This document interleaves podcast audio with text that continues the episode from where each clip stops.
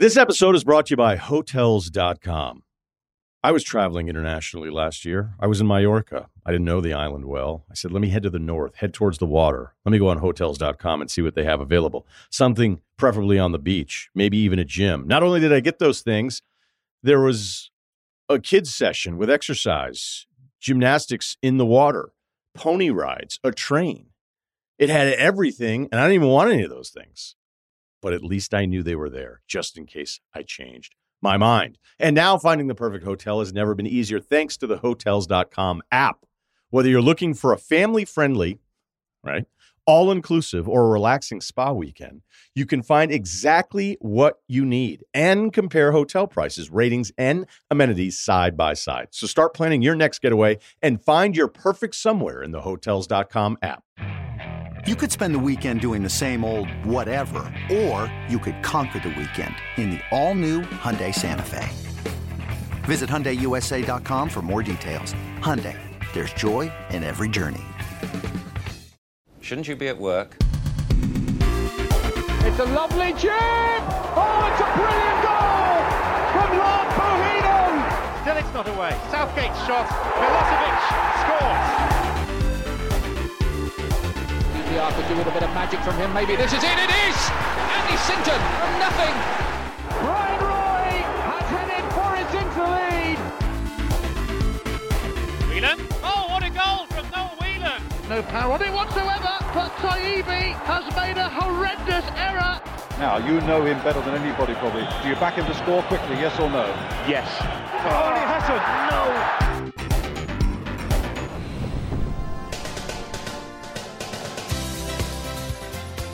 Hello and welcome to another episode of Quickly Kevin Will He Score? It's the fourth series. I'm Chris Scull, joining me Josh Widdicombe. Hello. And some say, God, that Jimmy Five Bellies has lost a bit of weight, hasn't he? It's Michael Marden. Hello. Great, great excitement in the room. This Gary Neville. I can't quite believe that we've interviewed Gary Neville for what is essentially a niche '90s football podcast. Yeah. Overlooking Old Trafford. Yeah, In a, hotel in, football. in a boardroom of hotel football, his hotel overlooking Old Trafford. And we also, not that anyone cares as much as I do, but Eric Cantona was there as well. Oh yeah, we should mention this. That when we were recording uh, some bits and bobs, that not the bit with Gary, but afterwards, uh, we had to stop because we got news that Eric Cantona was in the bar. Yeah. You were so excited, weren't you? I, I dashed down, couldn't find him. We're about to head back up. We got a second phone call saying he was outside. Headed outside just to see him close the door on a taxi and drive off into the sunset. Oh. the weird thing about Can- Cantona is a bit of a supernatural creature, isn't it? So it's, it's weird that i even that interaction we had with him was supernatural. Like he, he Yeah. drifted in and out again, and he was just ever An so out of- enigma. uh, an enigma. He, he did actually jump over the bar to kick the barman in the face, though. um, could we also, uh, before we go on, thank everyone that came to the live shows at Hackney Empire? They were absolutely uh, two of the most fun nights I've ever had.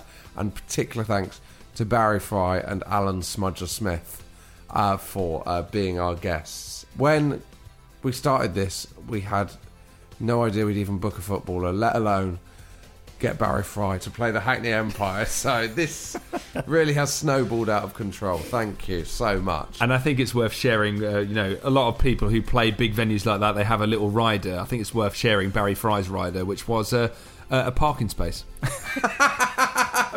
down to earth. Down to earth. Down to earth. Couldn't give it to him. Central London, mate. Do you want some correspondence? Yep. I'm Jim Rosenthal, and this is the Electronic Postbag. You've got mail. Now, there's so much good correspondence we get. It's difficult to choose what doesn't make it, and I'm excited about reading out all of them. But I, sometimes they really tickle me, and I'm really excited about reading this out. This is from Dan Raywood. Hello, Quickly Kevin team. I'm a regular listener and a big fan of the podcast. However, I do feel that in the cultural references there is an Arsenal bias, in particular the use of Highbury in an episode of Neighbours. As a Spurs fan, I feel it is worth mentioning the sad scenes depicted in EastEnders' Right to Die storyline of Ethel Skinner. Do you remember the Right to Die storyline? of Vaguely. Was Dr. Legg involved? I don't know, but Ethel was the best friend of uh, Dot Cotton, played by legendary actress Gretchen Franklin, and she uh, there was a euthanasia storyline. that I hadn't remembered. You know when you get an email, like, so much of this is in my wheelhouse. As a Spurs fan, I feel it's worth mentioning the sad scenes depicted in EastEnders' Right to Die storyline of Ethel Skinner. While these scenes were broadcast in September 2000, Ethel, who was using Martin Fowler's room to die, had to die underneath a Spurs scarf and a poster with the text celebration time on it.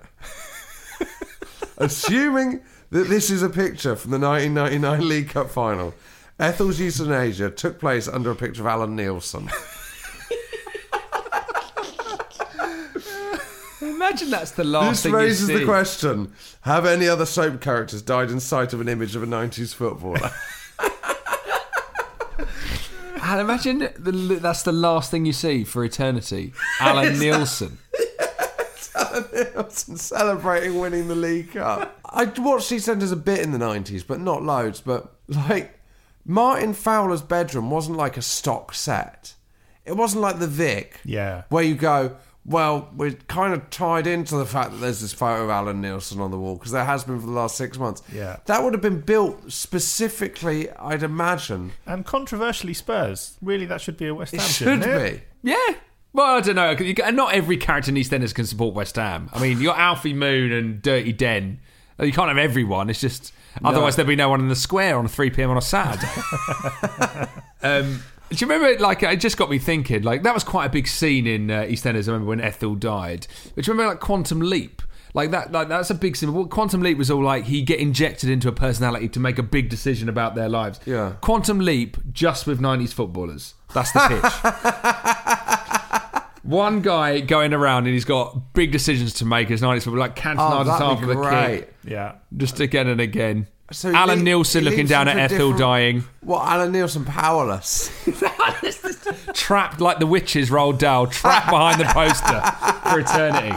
So what would happen in Quantum Leap 90s footballer? He'd kind of get put into the body of um, the referee for England v Holland 1993. Yeah. And then he'd have to make the correct decisions to make the right things go right. Yeah. But then he'd find out that he'd kept Graham Taylor in the job, so Euro 96 was ruined. So, there's, It's like a so actually the referee had done the right thing in the first place. yeah, it's like a '90s football butterfly effect. Yeah, that's that's the problem, isn't it? The moment you think England are going to do well in USA Wow. '94, that would have destroyed uh, the best summer of our lives. You say that, but '94 might have been the best summer of our lives. No, We wouldn't have won the World Cup.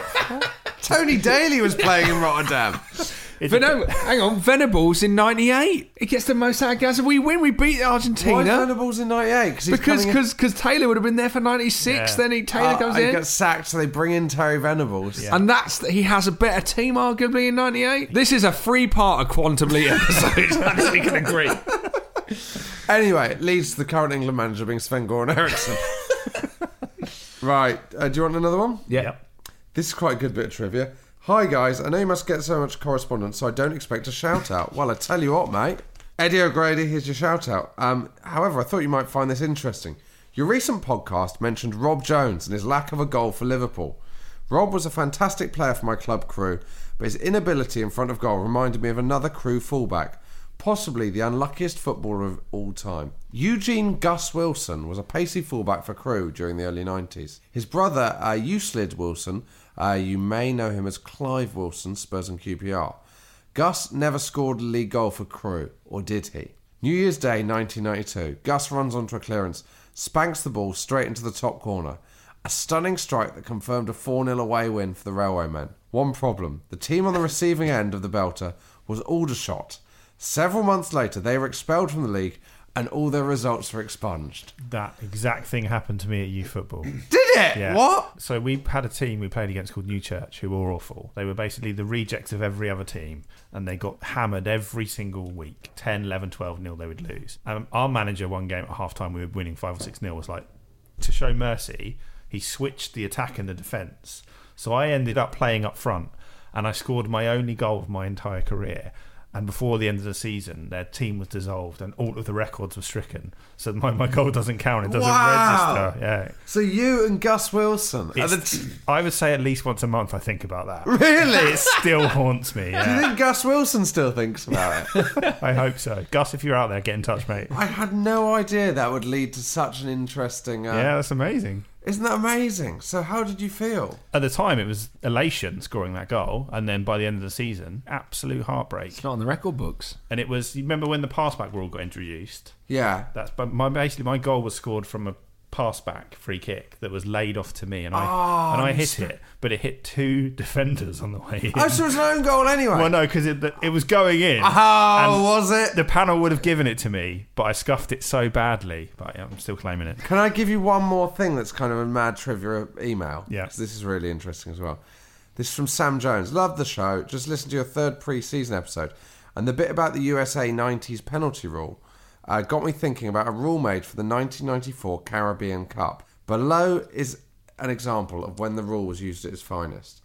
So this is from a website called Football Facts, right? So, Barbados v Grenada in the 1994 Caribbean Cup. To make the tournament more interesting, a local genius had thought up a few new rules. One, even group matches couldn't end in a draw. If 90 minutes didn't bring a winner, there'd be extra time. Two, if that extra time, each goal would count double. Uh, looked harmless enough on paper, but in practice it proved more interesting than anyone intended. The final group game between Barbados and Grenada presented the following situation. Barbados had to beat Grenada by two goals in order to reach the knockout stage. Any other result would see Grenada proceed. Already in the first half, Barbados managed to 2 0 lead. Exactly what they needed. Then Grenada made it 2 1. There was seven minutes left to play. Barbados were about to go out unless they scored and made it 3 1. Or the 2 2. An equaliser would automatically result in extra time, giving them 30 more minutes to score a single goal that would count for the two goals needed. One Barbadian player was smart enough to realise this. He ran towards his own goal and, after exchanging a few passes with the clueless goalie, shot the ball into the net. Two all. it took a few seconds to sink in, but when Grenada realised what had happened, they knew what to do. They had to score an own goal as well to avert extra time. With only five minutes remaining, the crowd witnessed the spectacle of Barbados now defending both goals. they managed to hold on, defending both goals. Once extra time began, the Barbadians switched back to normal tactics and scored the decisive goal. The rules meant they won 4 2, a place in the final round was rightfully theirs. Oh my god! That's one of the best emails I've ever had. what Oh, What I'd love rule! to see that footage so much. Isn't that so good? Because you're not allowed. Also, you're not allowed to infringe in the opposing team's half during a kickoff. So what would happen is, Yeah, how did they not just score? well, basically at kickoff, it would be a leg race of like defenders running back to the opposing team's goal to But defend wouldn't you just for be able to them. kick it up there?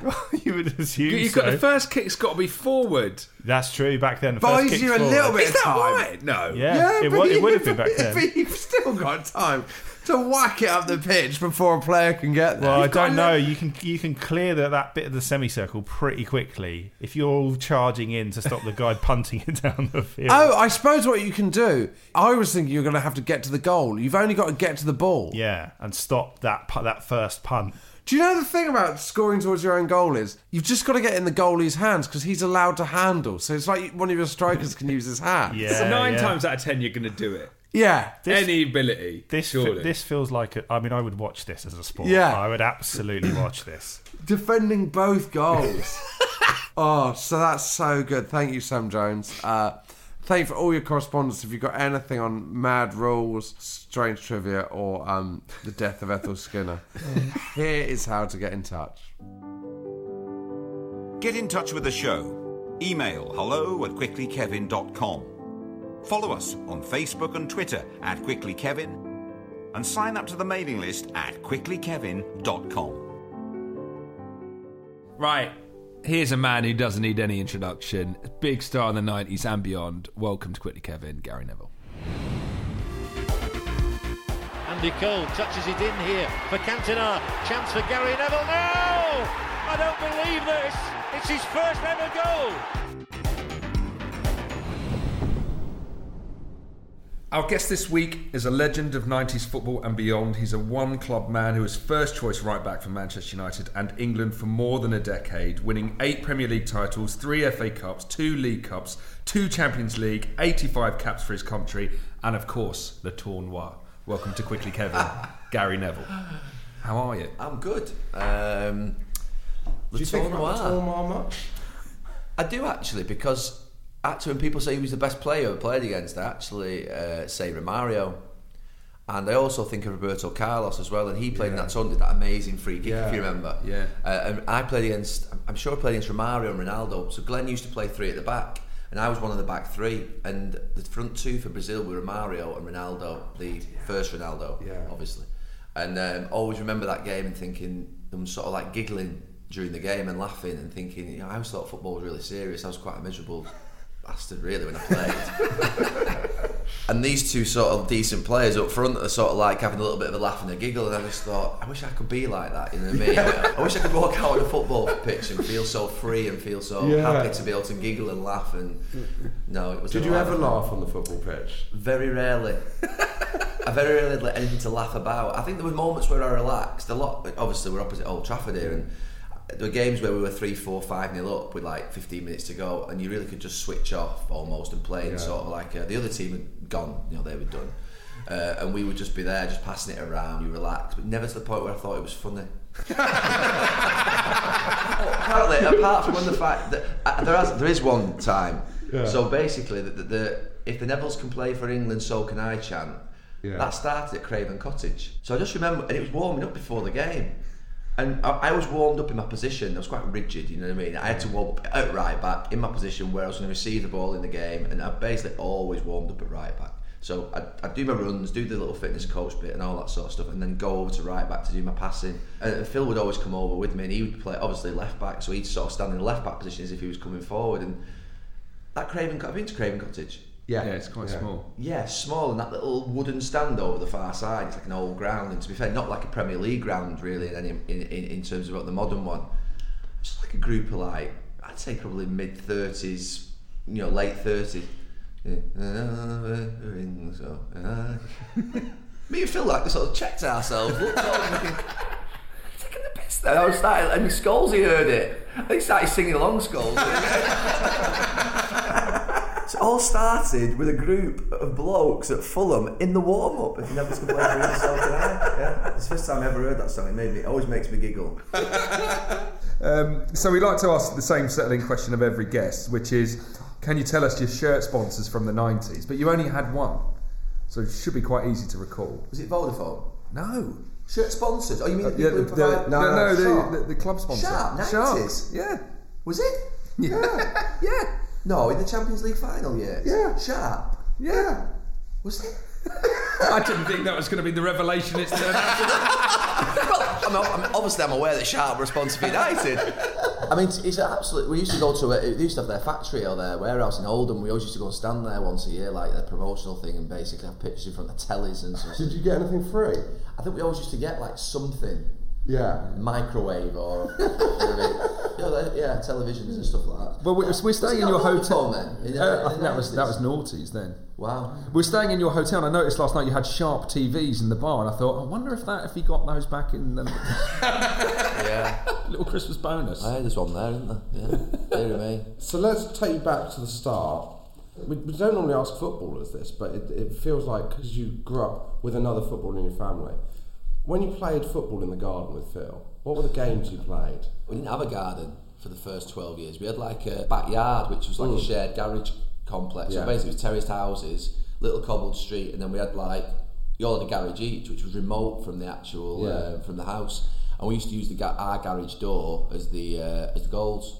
And then if we went over to the park, we'd often just throw a, a, a jumper in the middle of the pitch. And if it was just me and Phil, Yeah. we would literally kick the ball up in the air, and it was whoever could put their, f- their foot on top of the ball under control, and that was a goal. I mean, it, it, it wouldn't bring the fans in, I don't think. You know, what I mean? you know, it's like imagine Gary and Phil Neville sort of like playing one on one, like it, it, you know, it's hardly Ronaldo and Messi. But actually, it was gr- really, it was really aggressive because you can imagine if you, you're trying to run at each other to try and get Yeah. your sort of, uh, you know, your, your foot on this ball on this top of this jumper, and obviously if he, if he, if he goes past me, if I go past him, you just bring each other down all the time. You never let each other pass. It was, it was that you see when yeah. and so, there, there was there was Is some, there ev- some old footage of that? It yeah, be worth there was. I know there was some evidence uh, sort of before the Antonio Reyes game that you know basically we were just hacking people. we, we started on each other.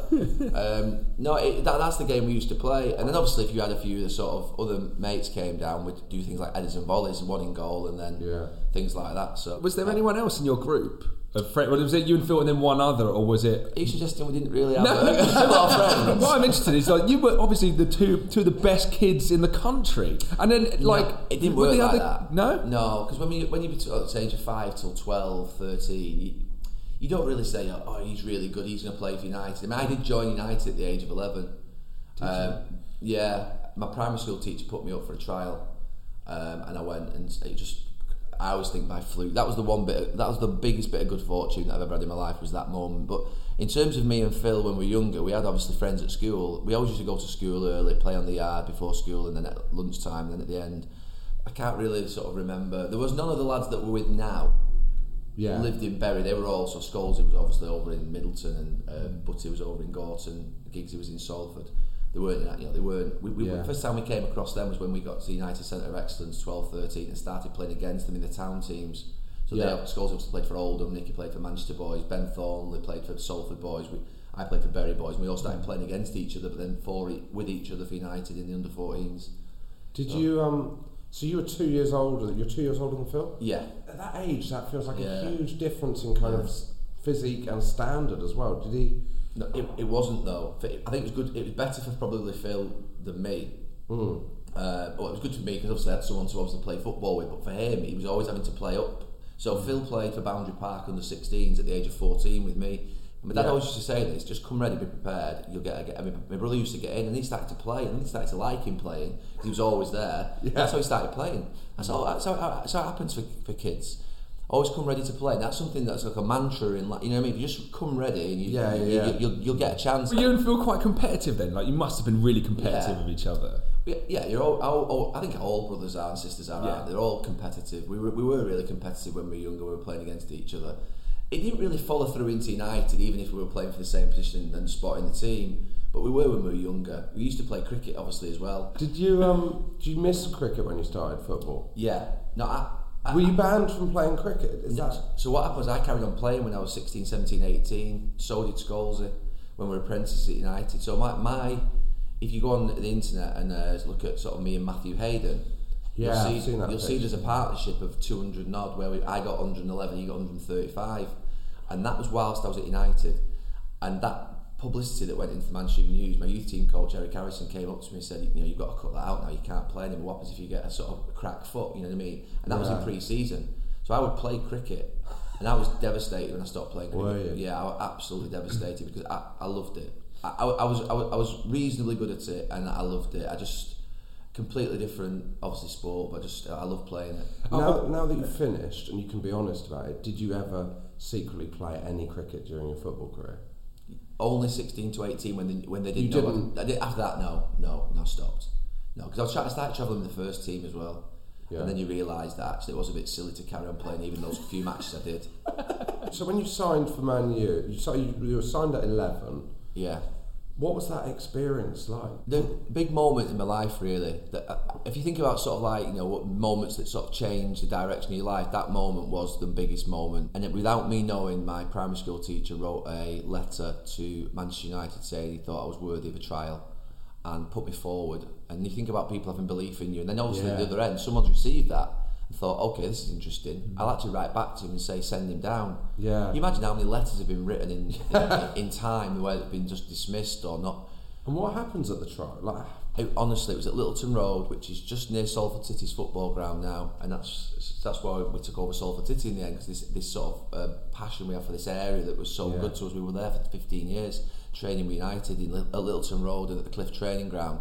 There was hundreds of kids, and they had little sort of seven-a-side games set up all over. And what you do, you just stay in one team, but then you switch over and play in different games. And what they had with they had, they had different scouts on each pitch. Yeah. So let's say there was say eight pitches of seven v seven or whatever it was Yeah. you'd basically have each team would rotate and what they'd have a different set of scouts on each pitch watching different players and they must have had some type of system that if you came up on somebody's notepad, Yeah, you know yeah. what I mean? They, they will have said, like well, the player that stood out in, in this game was, Yeah. you know, Gary Neville. The Yeah. next you game, you rotate to a different pitch, and the scout over there saying, no, he wasn't very good, and then yeah, he was the right one. You know what I mean? and then the next pitch, maybe I came up on somebody's notepad again, and that's the only way I can think they must have actually Did you it. feel like you'd had a? Did you go home going? I think I nailed that. you just haven't, you don't think that as a kid. I think I'd done okay. I thought I'd done okay, but you actually don't know what anyone else has done. Really, Yeah. than the ones you've played with and against at that time. You don't know. You know, you've not you've not seen every single player, and you're only concentrating on your own thing as a kid, aren't you? But I remember getting the, the letter through, and I think I've still got the letter. Oh wow! I think I've still got the letter that came back saying, and I remember it. I, mean, I remember where it was in the sideboard in the kitchen when my mum and dad showed it to me. I remember it being there on the Oh, corner. wow. Just, just a moment in your life that you think, you know, it's like a big moment. And I remember that moment. And it was only a 12 month centre of excellence contract. You know, they can Yeah. get they can get rid of you at the end of each year. So I said, it wasn't like sort of like, oh, here you go, he's a first team player. There were hundreds Yeah, of kids went to the centre of excellence. So 11 till 12 I was there. Actually, Ron Atkinson was the manager when I first went to United. Really? And then in that first November, so I went in August, September. Yeah. I had the trial probably in the summer. And that first year, in the November, Ron Atkinson was sacked and Alex Ferguson came in. Did you have much any dealings with those two when you were in the centre of excellence? Never saw Ron Atkinson at all. Yeah. But then Sir Alex started to come down, I would say, when I was 12, 13, and sort of started to take a keen eye. And then at 14, he would be there on a Monday and Thursday evening. And they put an incredible amount of time into the youth. I- I- Yeah. I mean, it was it transformed, to be honest with you, in a, in a two, three year period. And were they were they scary? Like was it? Yeah. Well, there, there, there, there, there, there were, there were big issues because obviously our parents, all the parents of the lads who were sort of up on the sort of uh, balcony watching, you got to remember Brian Kidd, uh, um, Nobby Stiles were European Cup winners for United. Yeah. World Cup winner uh, Nobby Stiles. So you've got to remember there was a lot of like, it was almost like a, they were in awe. of, you know, my dad would explain to me who Nobby Stiles, what he meant to the club. Brian Kidd, what he did, you know, scoring in a, uh, a European Cup final when he was 18. So it was scary. The scariest thing was Archie Knox actually, because one you couldn't tell a word he was saying. it was this like strong Glaswegian, you know, whatever it was, Scottish accent, Glaswegian, Aberdeen, wherever he came from, and I just couldn't work it out, and no one could. And he used to put these incredibly long passing sessions on from sort of one end of the pitch to the other, and he'd be shouting from one end of the pitch, and, and lads were just guessing. and if you got it wrong, it, it wasn't just a case of you know try it again. It was, Yeah. it was, it was pressure. Yeah, Oh, there was a pressure. God. Yeah, but that's not a bad thing as a No. kid. You need to you need to have a little bit of tension, and Yeah. a little bit of pressure because that's how you sort of improve. With that class of '92, so there's you know there's the, the, the six that on the, on the wall there, and then there's obviously there's the Ben Thornleys, and there's you know a lot of people say Ben Thornley was actually the you know Yeah. the greatest of all in talent wise. Was there anyone in the class of '92, and you don't need to name names, that you thought was shit that actually made it as a professional footballer? I bet that's a question you've never been asked. if, if I exclude myself for now, um, Anyone who thought I- he's not going to make it? yeah, I, I can actually. I don't even need to be. I can name him. If you said to me at 12, 13, Scholesy Yeah. would be one of the greatest players, I said, I, I, how? how? You know, he was so small, so slight. He didn't have great energy and, and stre- he had no strength. Yeah. You could knock him off the ball because he was li- really slight. He had asthma. He couldn't really run very far. He wasn't quick. He never beat Yeah. you for pace. So you've got to imagine when you're a young kid at 12, 13, 14, you play against Nicky Butt, and Nicky Butt was an animal. You know, he'd run all over you, he'd power, the strength, he'd kick you, Yeah. he'd head you, he'd pass the ball, he'd run forward, and you thought, gee, you saw Ben Thornley beating players, quick, nimble, Yeah, agile. yeah, yeah. You saw sort of Bex coming in, sort of the best striker of a ball you ever saw, whipping the crosses in, that ping that he had. So you saw qualities in every single player. I say, I exclude myself. but I was a defender, I was being pushed back into defence, so Yeah. it's a completely different thing. And then you look at Scholes and you just think, yeah, obviously he's tidy on the ball when he got the ball. But you just, how can he, he can't cope? Physically, he can't cope with everything Yeah. that's going on around him. He sort of didn't really get into the county team, didn't really play a lot of games. So in the first year, 1992, he didn't even play in the youth team. Really? But all of a sudden, the year after, Yeah. I think that was the point where I think he stopped. I think that was the point where he stopped drinking beer and, st- and stopped and stopped eating pies on a Friday. And he tells the story himself. He was. He, he Scholesy was sort of you know he just eat what he wanted, and then uh, the transformation inside two two or three years was unbelievable. So you just think about. I mean, what I would say is the club saw him as a player, though. Yes, they spotted. Oh, they could see it. Brian Kidd adored him. Sir Alex said if he doesn't become a football player, we can all pack in, and that was when he was 18.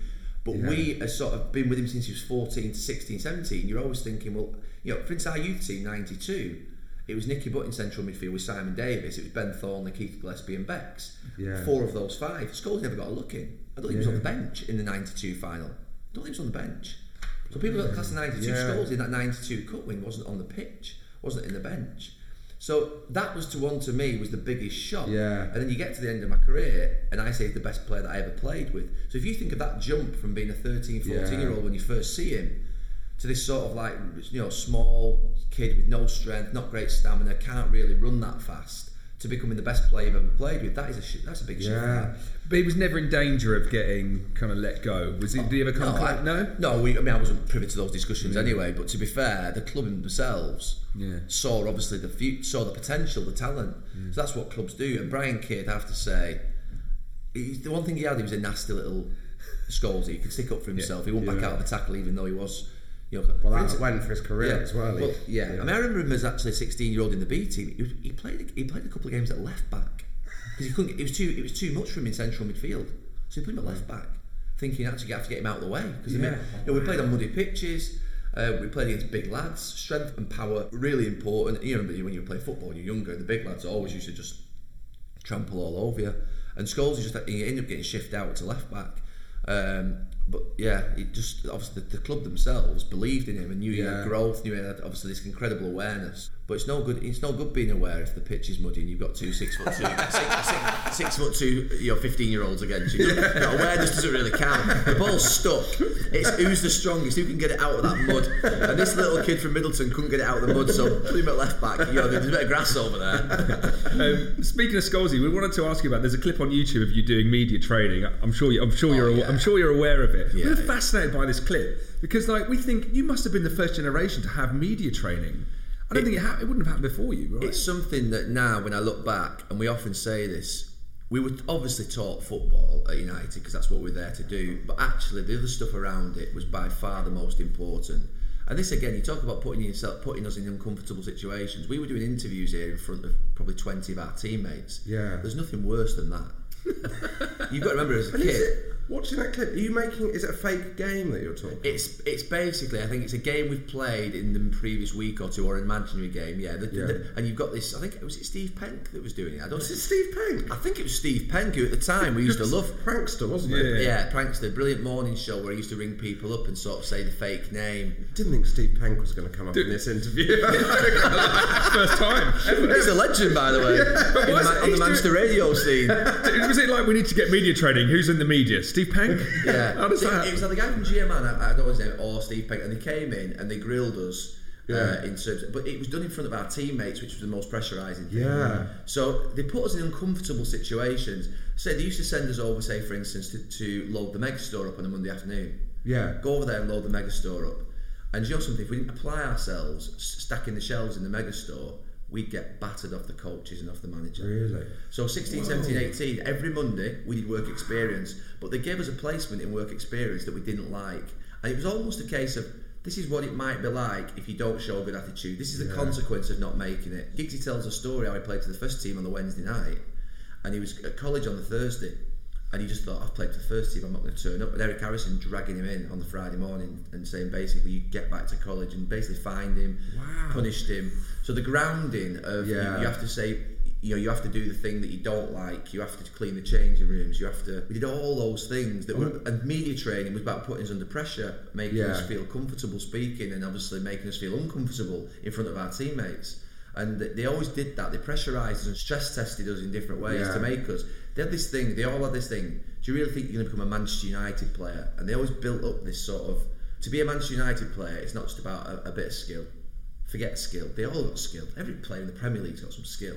But to be a Manchester United player, you have to be different. You have to be able to, you know, if you like, resist everything. So Yeah. this idea that you have to be the strongest character, the most a resilient character. You have to be the toughest, not just toughest as in terms of fighting toughest, nothing to do with that, toughest mentally to yeah. withstand what's going to come your way. And it was always about that, this Manchester United player. I'd have crumbled. and he did. Luckily, I was no good at football, so it didn't come up. Yeah. Um, were the senior pros tough, tough on you as well? They were tough, yeah. Very tough. When I first got into the first team, 18, 19, started training with Peter Schmeichel, I've said it quite often, was brutal with me. Really? I mean, now I speak to him and we laugh about it and stuff. He brutally was, yeah. I mean, he didn't fancy me as a player that much. I was the first one of the. See, Peter Schmeichel was the was the goalkeeper, and obviously that back four of Bruce, Pallister, Parker, and Irwin was legendary for three years. So I was the first to break into that, and he saw it as a risk. He saw it as a uh, a challenge to the fact that we've been successful. The club have been successful. Paul Parker picked up an injury too, and I started getting in at right back. And obviously, as a young player, you do you, you're not perfect. You make a couple of mistakes, and he just absolutely battered me in training daily about my defending, about my crossing. He used to do these crossing patches after the game, and he used to stand on the penalty spot and catch it and just say that shit. You know what I mean? And he regularly just did that, and he just basically was. It, it was it was a form of just. He was actually just being really tough with me, horrible with Yeah. me, really. Did that affect you? Yeah, it did affect me. It did affect me. But to be honest with you, you either have to come through it, and Yeah. that's part of it. Because imagine if you just imagine if you crack when you go out on the pitch when the fans boo you away from home.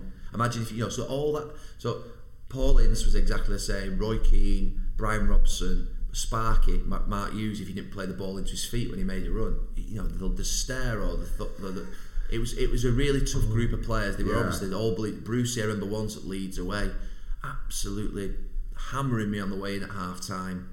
You get next. I'd, I'd gone forward and I'd left him exposed in the channel. I should have probably been back alongside him and sort of tucked in. Yeah. And I just remember these instances of players just really sort of being difficult with me or nasty, you'd say actually. But looking back now, I'm so happy I came through that sort of system of the sort of what would be real leaders and characters as I saw them. They were brilliant players, brilliant Yeah. lads as well. Great, they were always helping us as well. It's wrong to say that they didn't just that they were brilliant with us off the pitch, but they were tough to play with and tough to come through with because they wanted the highest standards. They were champions of the country. Yeah. And they'd created one of the best Manchester United teams that's ever lived, that 94 team. Yeah. It was tough. It was tough, but we had to come through it, or else you couldn't survive. Was there an element of you grew up a United fan, like looking up to these guys, and then suddenly in the dressing room you're like, "You're my hero," and you're being mean Yeah. to me. That that particularly with Brian Robson and with Mark Hughes, not just necessarily they weren't mean. They were they actually, to be fair, were brilliant with us. Mm. But you're right. If they shouted at you, it was your hero shouting at you. You know, Mark Hughes, Norman Whiteside, Brian Robson were the three players that I grew up idolising. I remember going to Brian Robson when I was uh, I think 17 and asking him about my first contract, my first professional contract, and no word of a lie, I couldn't get a word out. I just remember being so nervous, couldn't get my words out, shaking like a leaf. I mean, he made it easy for me because he sort of knew where I was coming from. You know, I got one word out, I think. Money. Ah, I get it, Gary. You know I mean? So he, he just he, he actually helped me with my contract. He helped all the other lads, and then we always did that moving forward with the young lads. We always give them advice, and uh, but they, they were brilliant with us. But there was always that moment they pull you back in line, and Yeah. the pull you back in line bit wasn't pleasant sometimes because it's never nice being told by someone that you, you absolutely idolise that you know it's it's not good. So you make your debut, Torpedo Moscow. Yeah. We think you had one touch. Yeah, That was a throw in. It was. Yeah. Very memorable. Throwing goal, right there. yeah, I was good at throw-ins. that was one thing I didn't get wrong. I mean, I was, I was, I was the best at throw-ins. Um, Yeah, I, he put me on for three minutes. It was such a surprise that you know I was actually on the bench. It was such a surprise. I remember turning up to the Midland Hotel in the afternoon. It was like Midland Hotel in Manchester is one of the iconic hotels in Manchester, and just thinking, wow. And it was just a completely different experience. And he just, stuck me on the pitch for two or three minutes, and like I said, I didn't touch it. Um, I, th- I had one throw in, and after the game, he he hammered Gary Pallister for not going forward for the throwing because we needed to score. It was nil nil, and I had a long throw. Oh, so it was an attacking throw-in. yeah, attacking throw-in, and he said to Gary Pallister, "Do you not watch the youth team? You don't see how you know Neville's got a long throw." And he, I'm thinking, I'm there in the end. They, they were a bit like that. They were, Yeah. you know, the, the boss was like that. He was confrontational at the time with them, and he was really sort of like on top of them. And they were saying they would they would answer back, and it was a it was really sort of brilliant. And I, wish, I just you wish now when you look back, I always remember the away game. The two weeks later, I wasn't on the bench, but I travelled with them. And we lost on penalties. And the argument after that game between the players was unbelievable, and the boss, it was unbelievable. Really? So they give it back to him? Oh, they, uh, but yeah, but he, they, they, he always won. But you Yeah. know, they would sort of answer back. Those types of players did. That that was the nature of those players. Yeah. They they'd always sort of like they would confront each other. They would confront the manager, but then they'd shake hands and they'd have a beer. Yeah. that was it. That they always How, the, they always how had the much beer. would they give it back to him? Like, They would. I mean, they'd give it back to him, but if they went too far, he would he would go for them. I mean, I remember Schmeichel at Liverpool, famously Ince, I think away in Barcelona, Giggsy away in Juventus. Big big moments where I remember. You know, you go, they go back for him, but then he, he would he would stamp on them. I mean, I, I don't mean literally. You know I mean? we're gonna li- we'll lose that bit with literally. I would edit that out. No, he, he, he would stamp on them, and he just knew he, he, he, control was obviously everything to him. But he also wanted these. Fi- yeah, you couldn't have the you couldn't ask for these feisty characters on the pitch. You know, Keane, Ince, Bruce, Pallister, Schmeichel, Cantona, uh, Hughes. They were all you know, Robson. Yeah. You couldn't then all of a sudden just say come into the dressing room and switch them off. Yeah. It wasn't like a sort of you know switch. You could just say, oh, no, now be nice. They, they carried that into the dressing room with each other. Yeah. And then they carry it into the dressing room with him sometimes, and it, and he was like that. He wanted, you know, he was he was, he wouldn't back down from it. So it was a, it was it, you wish you could look back. It'd be fascinating to look back if some of that footage existed Yeah. of them going at it in the dressing room, and we were witnessing this. And you just keep your head down. Oh yeah. Oh yeah. Yeah, we knew exactly where to be. In the corner, out the way, not even in the eye line. you, you got caught in the eye line. What are you looking at, Neville? you know, you, you know, you know what? You just you just stayed out of the way. Young lads stayed out of the way, but we were witnessing everything. Yeah. I remember going away to Liverpool uh, and the Schmeichel one and thinking, oh my god! And you sort of, yeah, you've got this big sort of you know trench jacket on because it was cold in the middle Yeah. of winter, and your neck's just sort of slipping down into the, you you're sort of sinking into your chair, thinking, you're don't. you- You're thinking this is it's mad. It, it, they were they were so, Well, they stood up. they, were- they were they sometimes yeah you would you'd see them go you know like go towards each other. There was never a punch thrown Yeah. towards the manager or vice versa, but they were going for each other. Yeah, properly going for it. Um, and that happened quite a few times. And I remember away at Blackburn when Shearer scored two and we lost two 0 I think. So he took us he took us to, to either be in the squad, but quite Yeah. often we were the player that didn't make it onto the bench. Yeah. So there'd always be two young lads that would travel with him. We would always do that. So we travelled regularly with the kit man, Norman Davies. We'd help him put the kit out. We'd go back to the hotel. We'd have the pre-match, and it was just to be across this experience of what it was to, you know, be in the first team. And he did it as part of our grounding all the time. And but the, but the things we witnessed were incredible. Yeah. And the, what it made us realise was that you know this idea of sort of your know boy becoming a man. Yeah. You realised that you had to become a man quickly in that environment, else you weren't going to survive. You were not going to survive in that environment. You could not play football in a team with these players unless you were absolutely, you know. So and that, that, that but that was the best thing, and that's why we lasted twenty years. Yeah. Because as, as the game got sort of more um, as- Professional.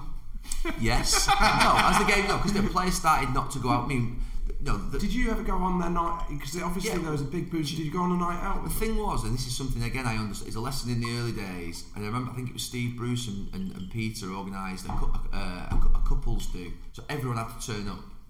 And I didn't turn up. I didn't feel comfortable. I didn't feel. Yeah. And the apps, they, they, they really got stuck into me the next day. Steve, Peter Schmeichel, Brucey, it's disrespectful. You didn't come out with your teammates, and they were they were it wasn't. It, well, they weren't shouting. Yeah. They were telling me it's disrespectful. If your teammates are all going out, you come out. And that was my mantra then when we organised the Christmas dues or the parties or the team. That you have to come. Yeah. Even if you don't drink, even if you don't whatever, you must come. You have to be there as a team. And it was a, an ethos that we were being taught by people who were brilliant people, brilliant Yeah. team players. They had a great team spirit, and we did used to go out with them. And then were they boozy nights out? yeah, the lads the lads drank then. It was normal. You know, we were the Yeah. first group of players probably to come through who didn't drink after a Wednesday night game and after a Saturday game, and then on a Sunday in the pub in the afternoon. That was the regular thing. Wednesday night after a game, a few pints at the Amblehurst. Saturday after the game, it was back to Kells for a few pints. Sunday afternoon, it was at the pub over in South Manchester. That was it. And then Monday and Tuesday, you train. And you play again Wednesday. And Thursday, Friday, you train. And you play again Saturday. And that was the cycle. It was normal.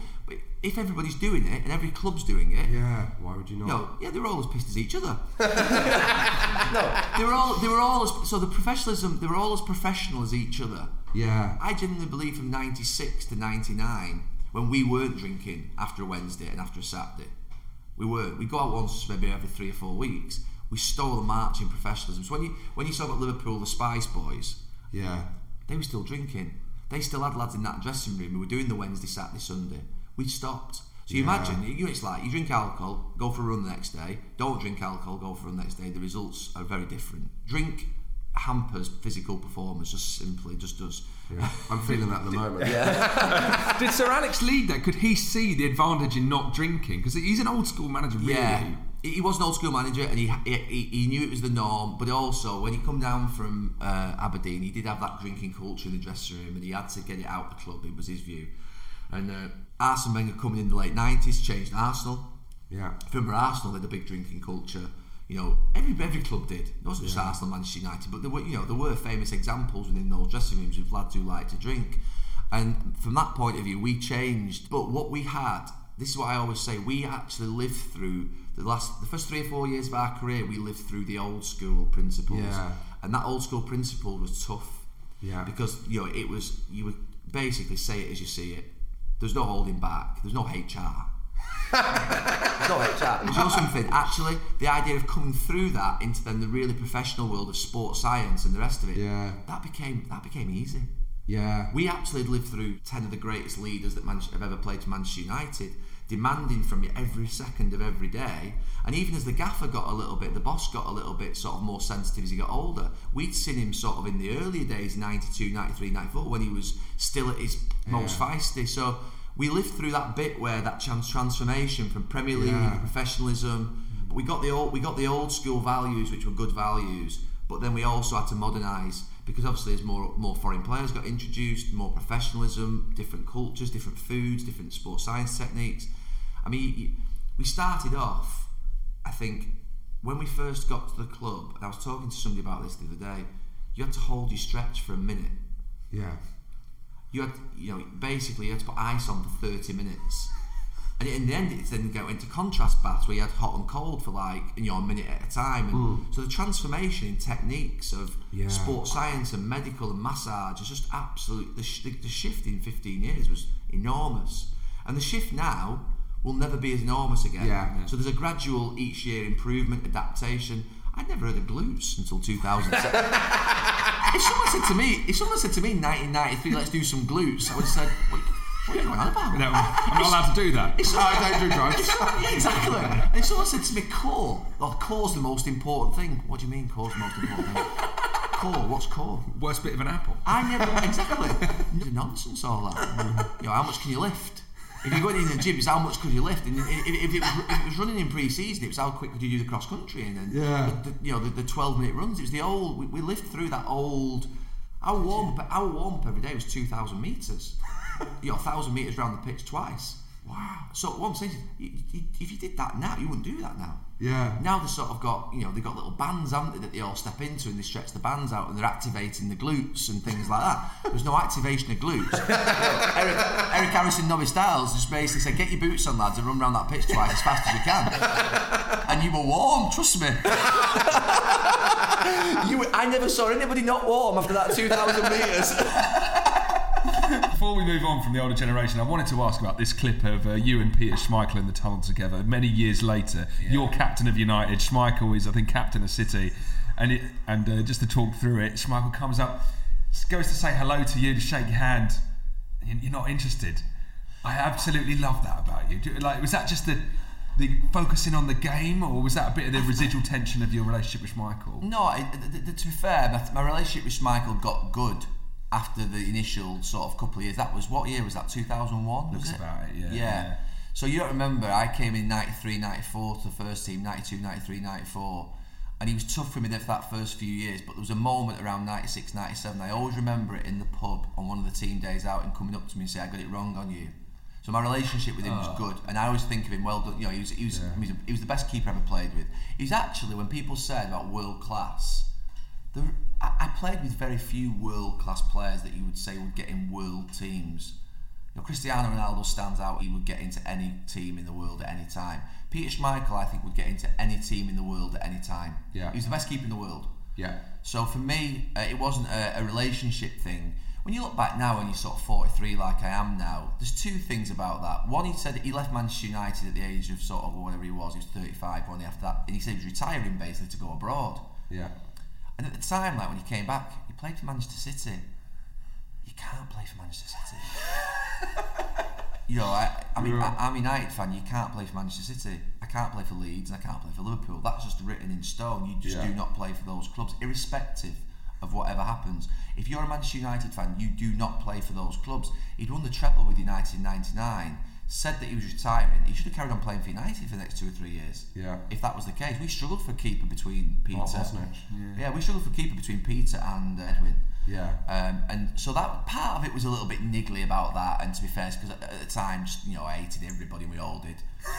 well, they all, everyone hated us. We all we hated everybody. That was the way it was. You know, Yeah. you, with Sir Alex, you were on an island. We were sort of siege mentality. If you're not on the island, do one. You know what I mean? It was that type of thing. So there was a bit of that, and then there was a bit of uh, the idea of shaking hands with people in a tunnel that you're going to play against. Shake hands at the end of the game when you've had the sort of Yeah. no, when you've had the battle, when you've had the game. The idea of shaking hands with each other in a tunnel. I know that might be an old school pr- principle, and it's not like you know, lad, and I see lads do it now. Don't get het up on it and sort of like thinking that it's wrong and no lads. I, I, ju- I just think like you know, I, I'm focusing before a game on my first pass, which wasn't always a good one my first touch, my first tackle, my opponent, how I'm going to affect him in that first five minutes of the game.